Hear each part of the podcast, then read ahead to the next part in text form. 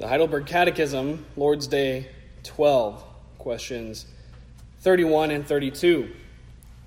Let us pray together.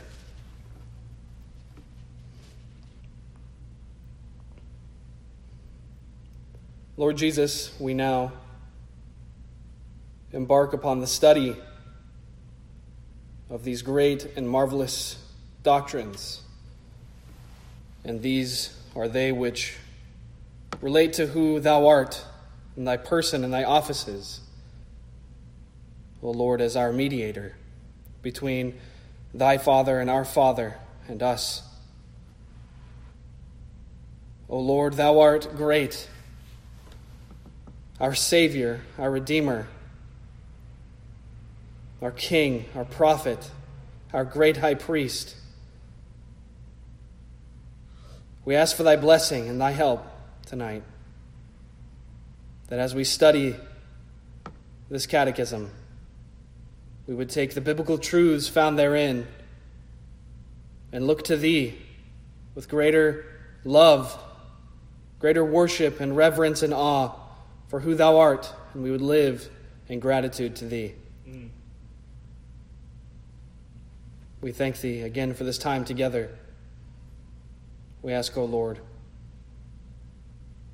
we ask, Holy Spirit, thou wouldst bless us, write these truths upon our hearts. In Jesus' name, amen. amen. Lord's Day 12.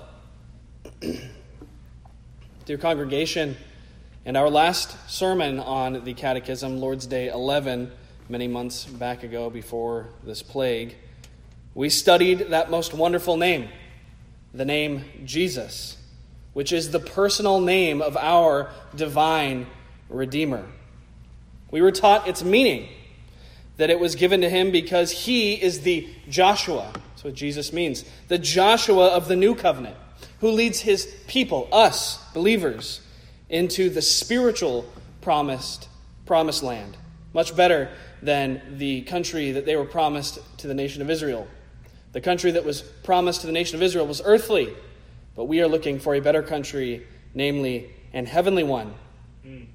We also learned that he is named Jesus because he is the one who saves his people from their sins.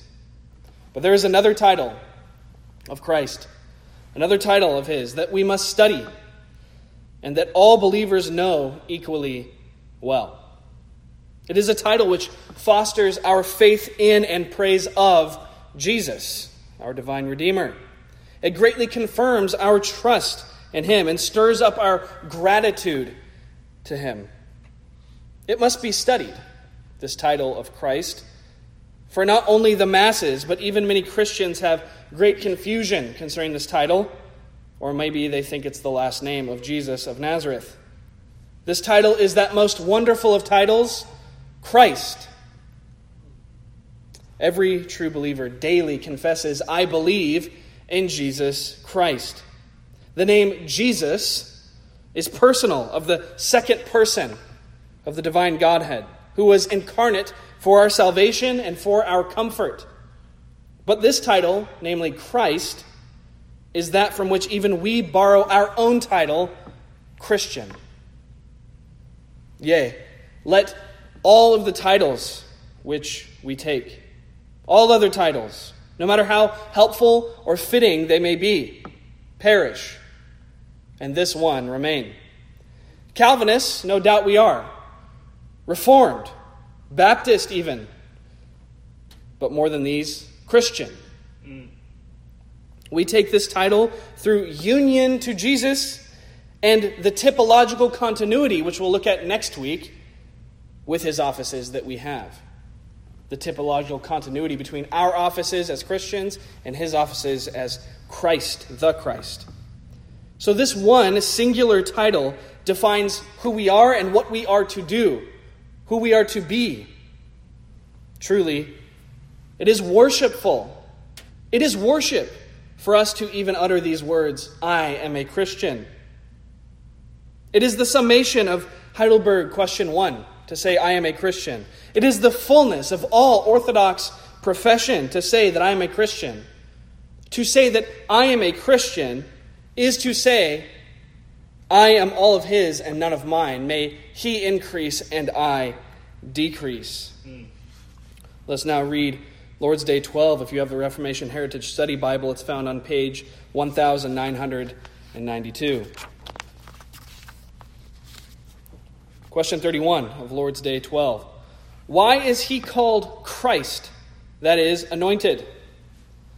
Answer Because he is ordained of God the Father and anointed with the Holy Ghost to be our chief prophet and teacher, who has fully revealed to us the secret counsel and will of God concerning our redemption, and to be our only high priest, who by the one sacrifice of his body has redeemed us and makes continual intercession with the Father for us, and also to be our eternal King, who governs us by his word and spirit, and who defends and preserves us in the enjoyment of that salvation he has purchased for us. Question 32 But why art thou called a Christian? Answer Because I am a member of Christ by faith, and thus am partaker of his anointing, that so I may confess his name and present myself a living sacrifice of thankfulness to him, and also that with a free and good conscience I may fight against sin and Satan in this life, and afterwards reign with him eternally over all creatures. Our catechism's questions teach us four lessons, only two of which we will get to tonight. The other two we will take next week. Number one, the anointing of Christ. The anointing of Christ. Number two, the offices of Christ. Number three, the anointing of believers. And number four, the offices of believers. So tonight we will only be looking at the first two points the anointing of Christ and the offices of Christ.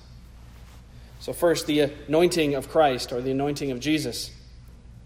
The first part of our catechism's answer to the 31st question, the 31st question, why is he called Christ that is anointed, is this because he is ordained of God the Father and anointed with the Holy Ghost. That's how they begin their answer. So, what is Christ anointed? How do we define that? What do we understand by the term Christ? What does it mean? It's a Greek term, Christos, which is an adjective that here is taken as a noun, a proper name even, coming from the verb chrio, I anoint or I apply oil to. Therefore, Christ means anointed one. It translates the Hebrew term Mashiach, which means the same thing, anointed with oil.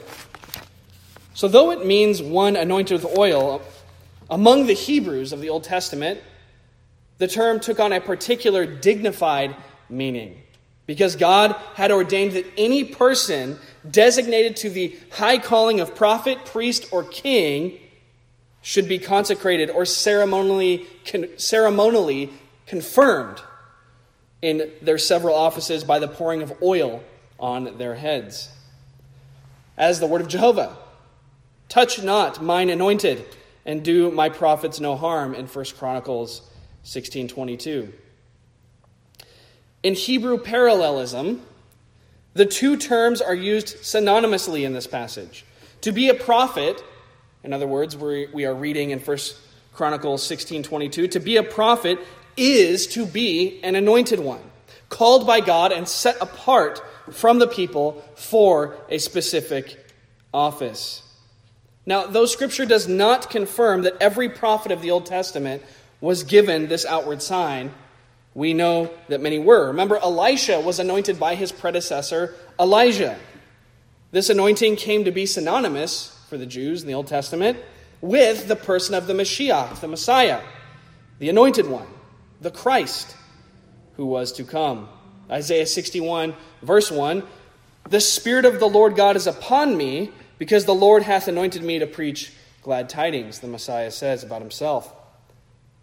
With reference to the priests of the Old Testament, we can authoritatively say that they were all anointed with oil, set apart, and consecrated to their office.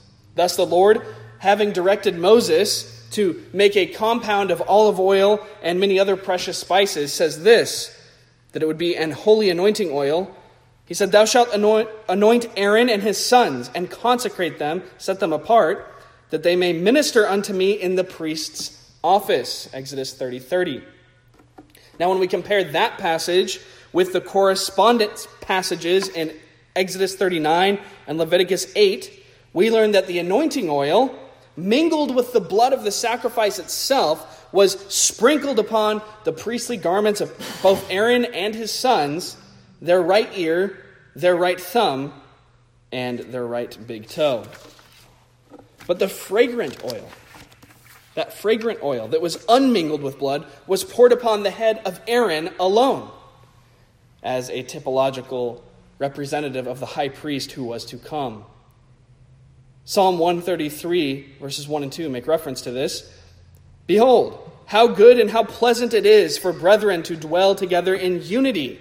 It is like the precious ointment upon the head that ran down upon the beard, even Aaron's beard, that went down to the skirts of his garments.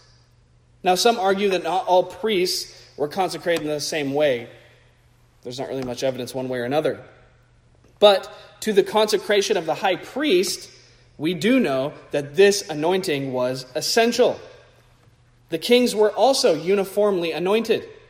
Samuel anointed by divine command, first Saul, and then afterwards David as well to be king over Israel. Zadok the priest and Nathan the prophet anointed Solomon. Elijah anointed King Hazael to be king over Syria, and Jehu to be king over Israel.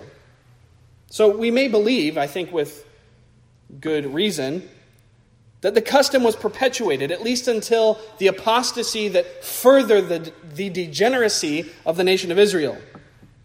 In Psalm 2, verse 6, Jehovah declares this Yet I have set, literally in the Hebrew, I have anointed my king upon my holy hill of Zion. He calls Cyrus his anointed. And many other scriptures show that the term was applied to those gifted by the special revelation or providence of God with kingly power. They were always anointed. So the Messiah, the Christ, who was to be anointed with oil, so much so that his own title is the Anointed One, was anointed.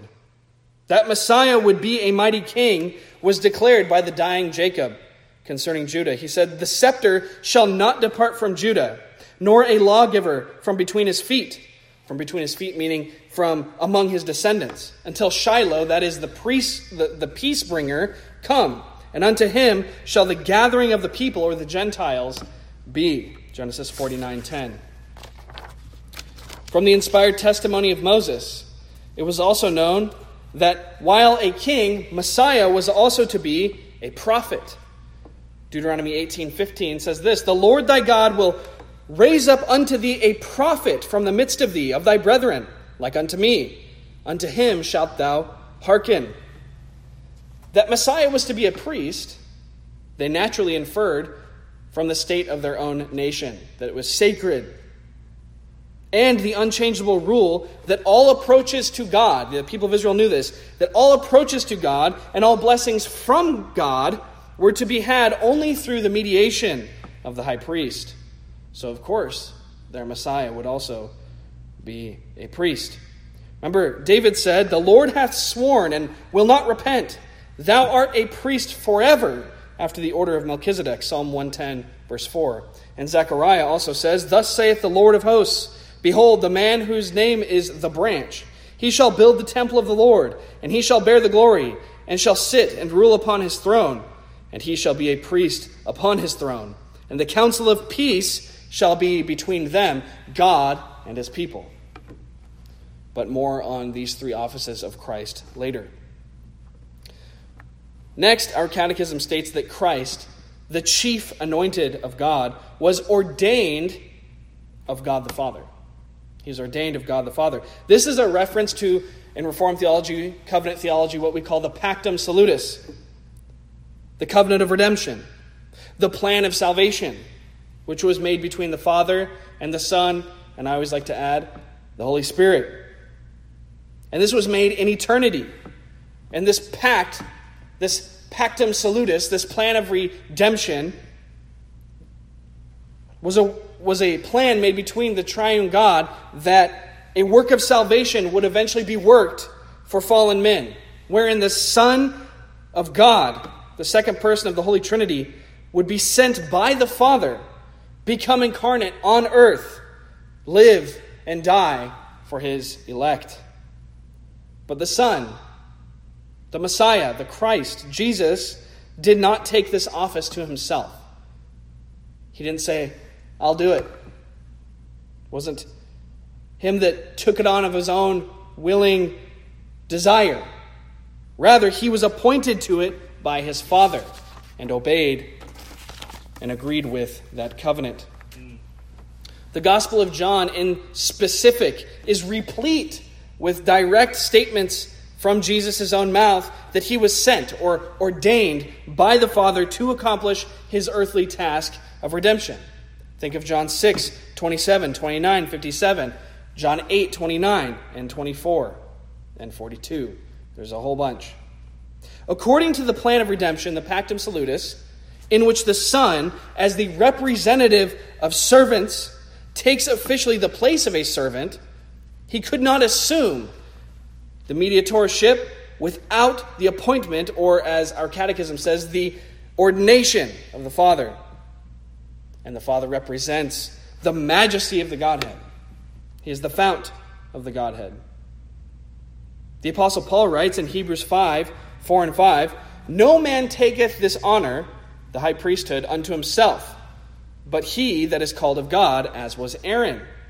So also Christ glorified not himself to be made an high priest, but he that said unto him, Thou art my son, today have I begotten thee.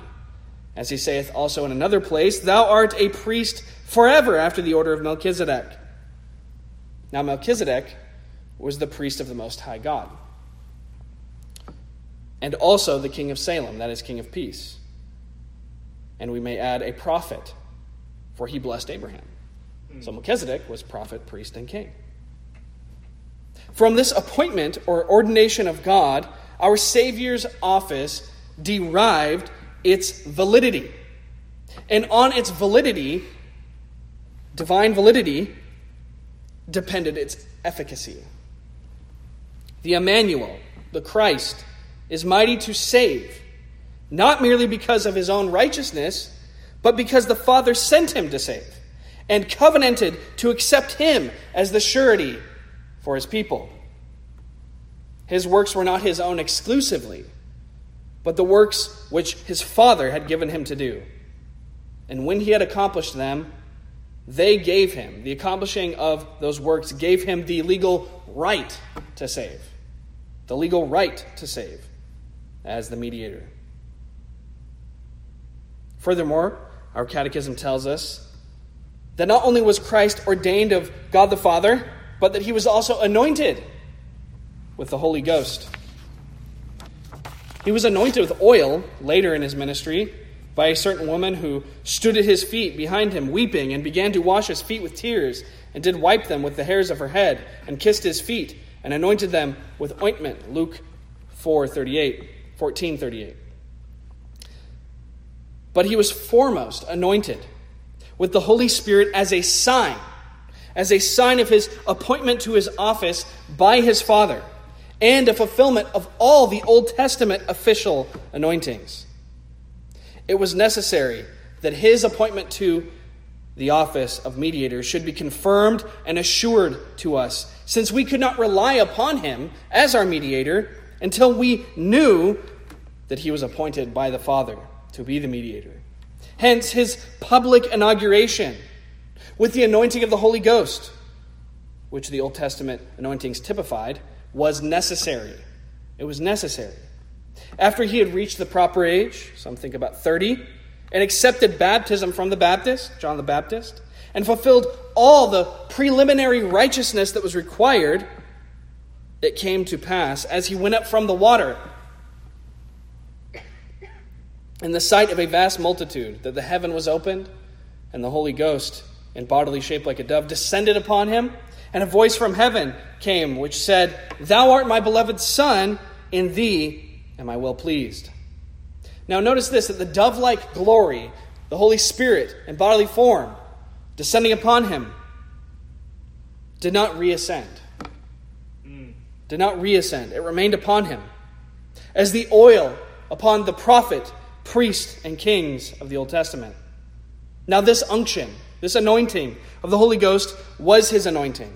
And with the proclamation from heaven, constituted his inauguration into the Messiahship or into the office of Christ. We have here a direct fulfillment of that prophecy, which all of the ancient Jews even universally applied to the Messiah. That's why it was so shocking when Jesus stood up in the temple and read this and said, This is me. Isaiah 61, verses 1 through 3. The Spirit of the Lord God is upon me, because the Lord hath anointed me to preach good tidings unto the meek. He hath sent me to bind up the brokenhearted, to proclaim liberty to the captives, and the opening of the prison to them that are bound, to proclaim the acceptable year of the Lord, and the day of vengeance of our God, to comfort all that mourn, instead of the Messiah, the Christ. Now, this anointing was practical, had purpose. Though through the through the Holy Spirit's power, he did all of his mighty works. And it was not until this anointing took place that he did any works. Just as the anointing with oil in the Old Testament upon the prophets, priests, prophets, priests, and kings accompanied the promises of Jehovah that the one anointed would be strengthened with power to fulfill that calling, so too the Holy Spirit remained upon Christ Jesus to strengthen his human nature, his body, and his soul for his work. And it rendered all his righteousness a sweet smelling savor to God, acceptable, because they were the perfect merits of the Savior, the Christ, the Messiah, who was ordained of God the Father. Now, that's a lot to take in. This is a lot to take in, and that's why I had to break up this Lord's Day into two weeks, because we're about ready to enter into the second point but we need to take a moment to let that sink in. That Christ was ordained of the Father and empowered, anointed with the Holy Spirit, inaugurated to be the Christ, the mediator, declared to be so. What glory is this that we see? What cause for praise to flow out of our mouths to our Savior? What reason to trust Christ Jesus? What motivation to live by that same anointing, the Spirit, through which and by which He lived and worked? The same Spirit that was in Him is in us. Second, the offices of Christ. So we looked at the anointing of Christ. Here's the offices of Christ. He is called Christ because the Holy Ghost anointed him, and our confession goes on, to be our chief prophet and teacher, who has fully revealed to us the secret counsel and will of God concerning our redemption, and to be our only high priest, who by the one sacrifice of his body has redeemed us and makes us con- and makes continual intercession with the Father for us. And also to be our eternal king who governs us by his word and spirit and who defends and preserves us in the enjoyment of that salvation he has purchased for us. Now we enter into the threefold office of Christ. The threefold office of Christ. We could preach an entire sermon or a series of sermons on each one of these offices. And I would like to do that sometime. But due to our time tonight together, we will only be able to scratch the surface of these three offices in the sermon. But do not assume that the fact that we can only say a few things about the threefold office of Christ as mediator takes away from their importance in any way whatsoever. In my opinion, the threefold office of Christ as mediator between God and man is the most rich and the most deeply important doctrine in all of Scripture. It is that Mount Everest of the Scriptures. First office, prophet or teacher. Now, the word prophet did not originally have the connotation that it has today, largely due to Pentecostalism's influence in American evangelicalism. That prophet simply means to tell the future. It is not equivalent to predicting the future. Even the common Greek word used in the New Testament for prophet, prophetis, does not have this connotation as its primary meaning. In fact, prophetis simply means a forthtelling, one who speaks truth forth, one who proclaims. Comes from two words, pro, which is before, forth, forward, in front of, and phemi, I speak, I tell, I say. Thus, a prophet is one who sets forth the will and the word of God. That's all it means. Sometimes that includes or included informing of future judgment or future blessing. But primarily, it had to do with the setting forth of the will of God and the word of God. Moses is the great Old Testament prophet. The five first books of the Old Testament are from that prophet's mouth and pen. Moses is the great Old Testament prophet who declares to Israel and to us the Word of God. So too Christ is the greater and the true prophet of God. Jesus Christ is a prophet in that he is the one, as the Catechism puts it, who has fully revealed to us the secret counsel and will of God concerning our redemption. Remember, Jesus Christ is the full revelation of God. He is the Word of God who was with God and was God. John 1 1. He is the Word which God has spoken to us in these last days. Hebrews 1 2. The brightness of His glory and the express image of His person. Verse 2. The very image of the invisible God, the one in whom all the fullness of deity dwells. Colossians 1 15 and 19. He is God manifest in the flesh. 1 Timothy 3:16. The incarnate word of God. John 1:14, the only begotten son which is in the bosom of the Father, the one who fully declares the Father to the world, John 1:18. So both in his actions and in his words, in all things that he heard from his Father, he has made them known unto us, John 15, 15. The secret counsel and will of God concerning our redemption is expounded, is laid forth is made known to the world and especially to the elect, to believers, through Jesus Christ, the author and finisher of their faith, their prophet. Now, this he did by the Holy Spirit, that anointing, the Spirit of Christ, as the New Testament often calls him, who made and who makes it effectual. He made that word, that prophesying of Christ, that revelation of God's secret will and counsel concerning our redemption, which Christ gave forth, effectual, and he still makes it effectual. He being the Spirit of Christ, the Holy Spirit.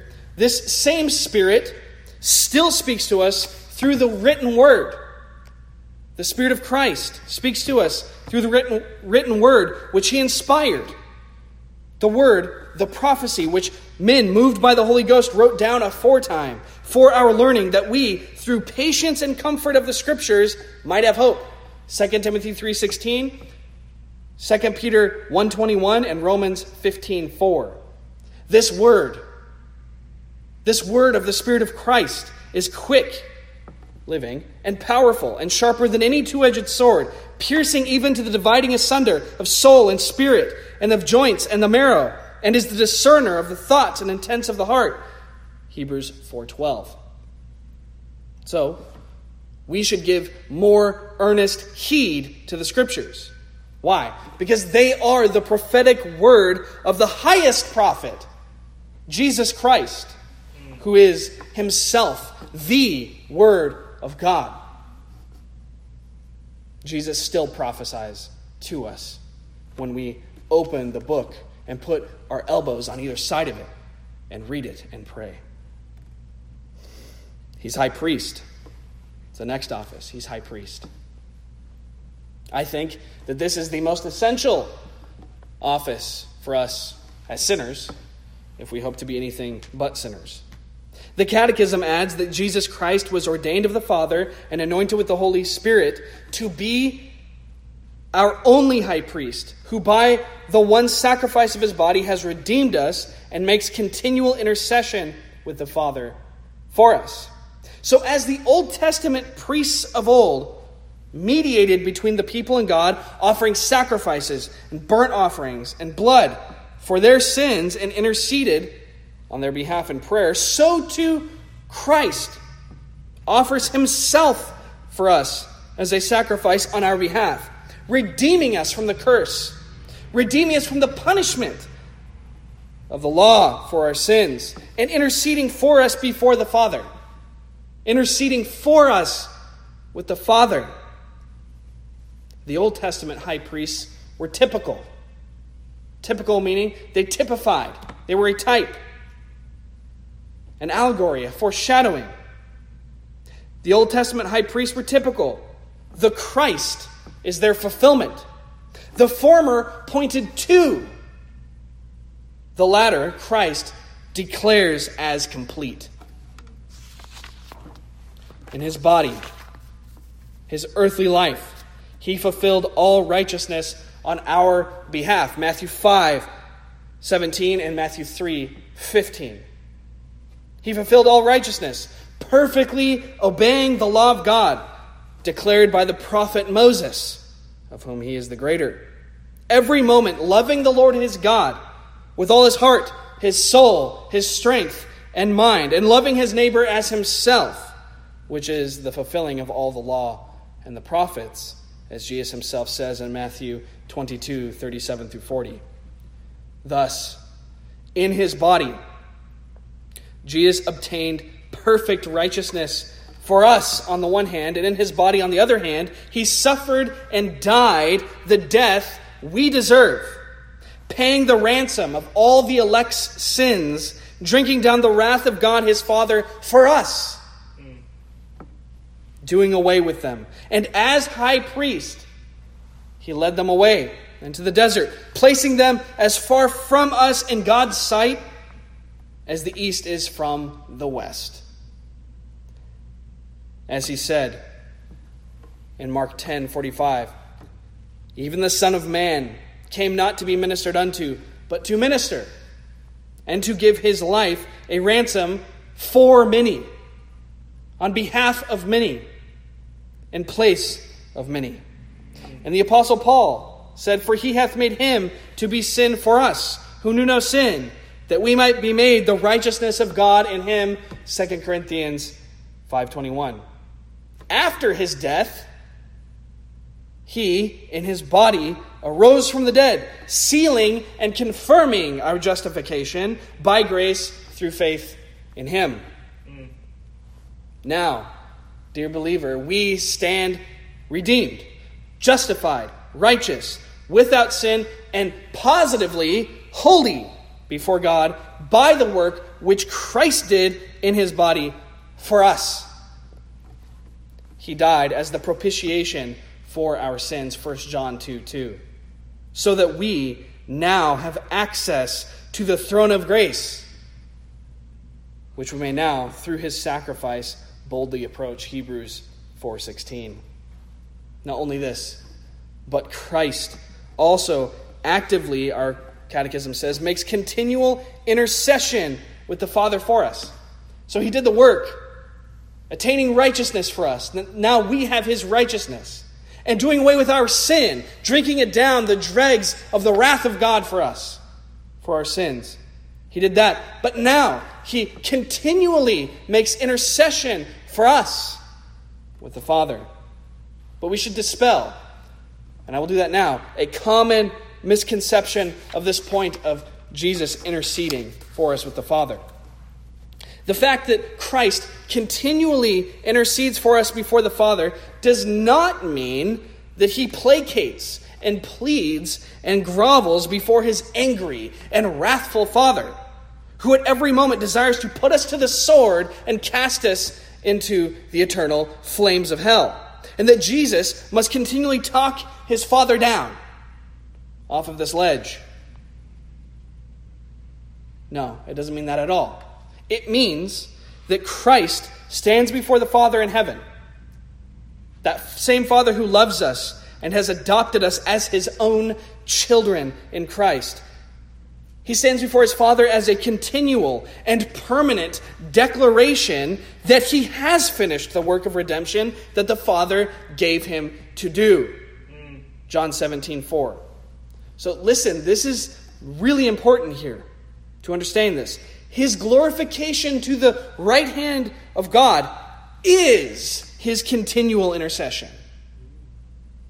No charge can now be laid against us by sin or by Satan because Christ has atoned for our sins and has been risen from the dead by the Father through the power of the Holy Spirit and has ascended to the right hand of God Almighty, the Father on high. He is the permanent and continual justification of his people, a continual intercession.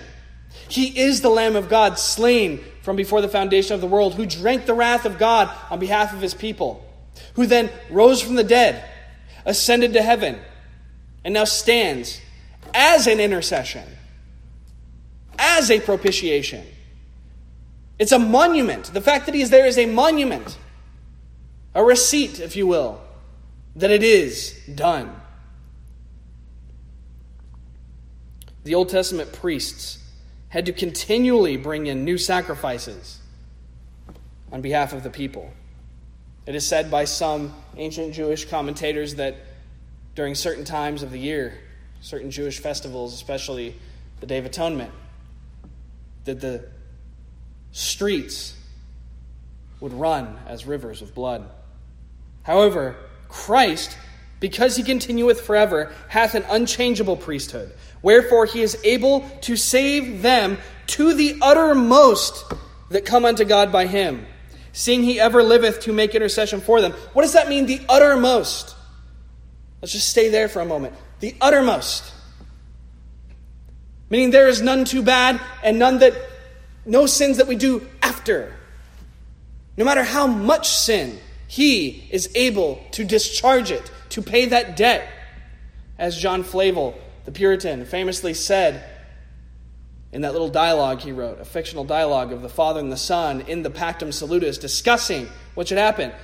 Jesus is portrayed as saying, Father, bring in all thy bills, that I shall know what they owe thee. And I shall pay them, I shall undertake for them, and pay them all, every last mite, every last penny, that there be no after reckonings with them, to the uttermost. The Father responds, Son, this shall prove to be an undoing to thee. And if I spare them, I shall not spare you. And he says, Content, Father. I'm willing to undertake it and am able to discharge it. The same Christ which died for us yesterday still is the propitiation for our sins today, dear Christian. Tonight, tomorrow. If we be Christ, none can pluck us from his hand. Seeing he ever liveth to make intercession for them. For such an high priest became us, who is holy, harmless, undefiled, separate from sinners, and made higher than the heavens, who needeth not daily, as those high priests, to offer up sacrifice, first for his own sins, and then for the people's. For this he did once, when he offered up himself. So, what they mean here in the authorized version, for such an high priest became us, meaning it was most suitable to us. It is most becoming for our condition. Because if we choose any other mediator than this one, the one whom God has given, the one whom God is, then we will not have a sufficient mediator, a sufficient high priest. This he did once when he offered up himself. So Christ's one sacrifice was sufficient. And our justification is continually and eternally founded upon it was, is, and shall be. In this way, and through the Spirit of Christ, which maketh intercession for us with groanings which cannot be uttered, Romans 8.26, it is through this that Jesus makes continual intercession for us, his elect people. His last office is eternal king. By his ordination of God the Father and the anointing with the Holy Ghost, Christ is also our eternal King, who governs us by his word and spirit, and who defends and preserves us in the enjoyment of that salvation he has purchased for us, our, our catechism states.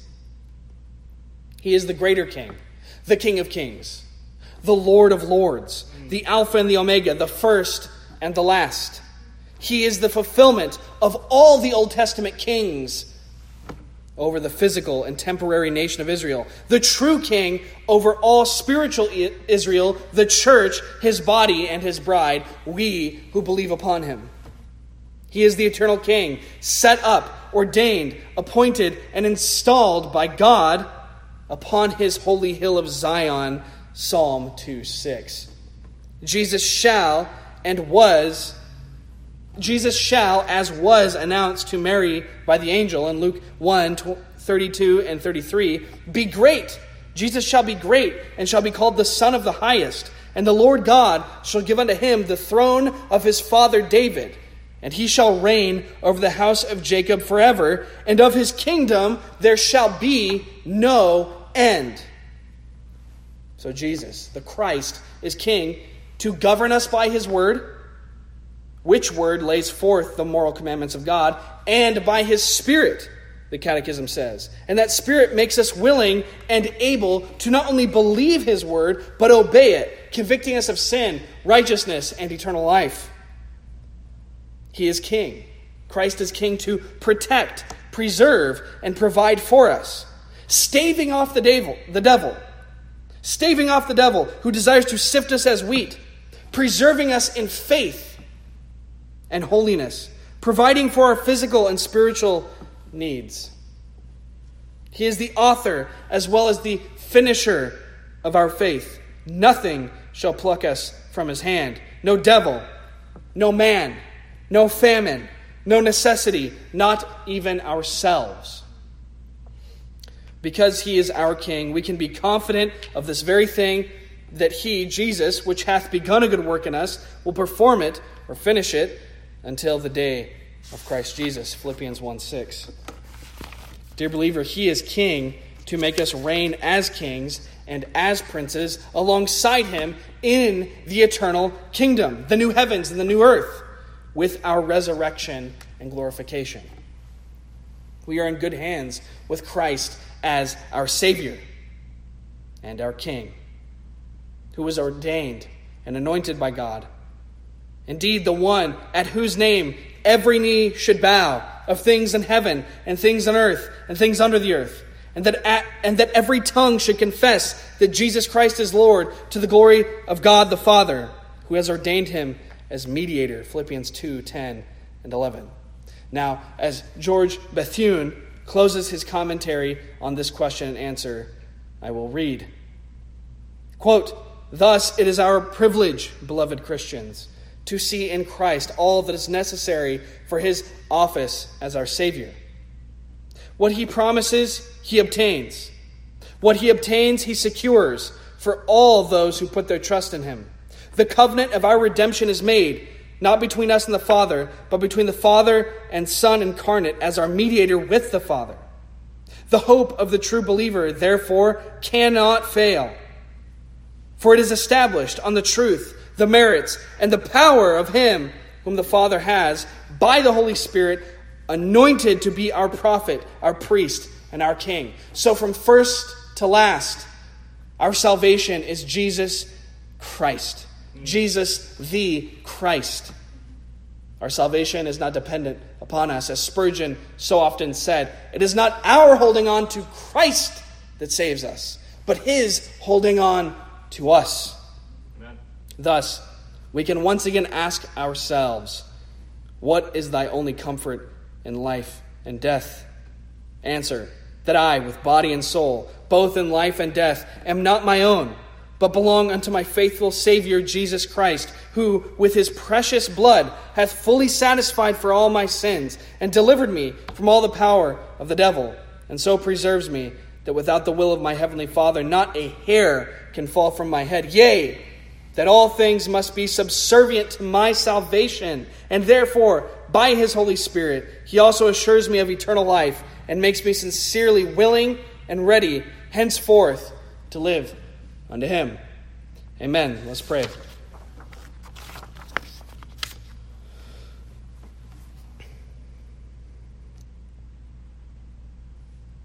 Lord Jesus,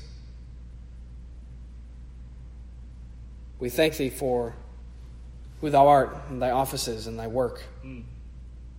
Oh, to have a greater vision. to have more devotion, for this to be a greater re- reality upon us, a greater weight of glory, that we know Thee, that we love Thee, that we serve Thee. Forgive Thou me for my poor attempt at laying forth Thy threefold office, O Jesus. Words fail in describing who Thou art and what Thou hast done. So we stand in worship and in awe, asking for help mm. by the power, by Thy power, Holy Spirit, to lead us, to guide us in all righteousness, to grant us faith and love and joy and peace, and obedience. We love Thee, we praise Thee, O Lord. In Jesus' name, amen.